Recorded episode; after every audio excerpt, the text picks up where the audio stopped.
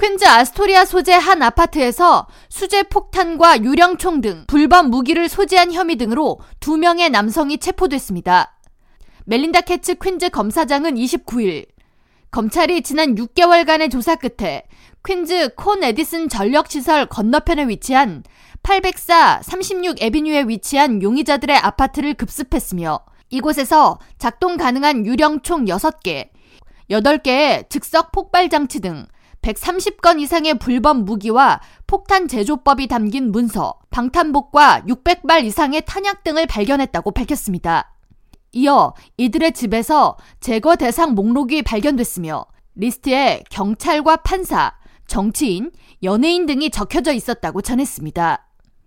다만 이들로부터 압수한 문서에 구체적으로 어떤 대상으로 범행을 계획할 것인지 실명 등은 적혀 있지 않았습니다.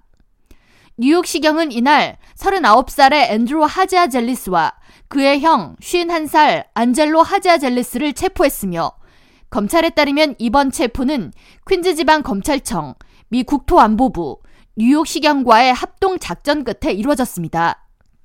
멜린다 캐츠 검사장은 용의자들이 소지했던 수제 폭발물은 매우 휘발성이 높고 극도로 예측하기가 어렵다는 점에서 위험성이 매우 크다고 우려를 나타내면서 이번 체포로 용의자들이 소지했던 수많은 무기를 통해 희생당할 뻔한 여러 생명을 구했다고 의미를 부여했습니다.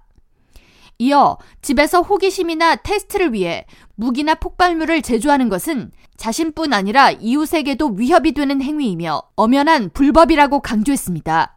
퀸즈 내에서 불법 무기 소지 및 유령총 압수 건수가 지속적으로 증가하고 있는 가운데 캐츠 검사장은 퀸즈 주민들이 안심하고 거주할 수 있도록 허가받지 않은 불법 무기 소지자 그리고 유령 총기 밀매자들을 적발하는 데 총력을 다할 것이라고 말했습니다. 검찰에 따르면 이날 체포된 두 용의자들은 오는 2월 15일 법정에 출두할 예정이며 이들의 유죄가 확정될 경우 최대 25년형의 징역형을 받을 수 있습니다. K라디오 전영숙입니다.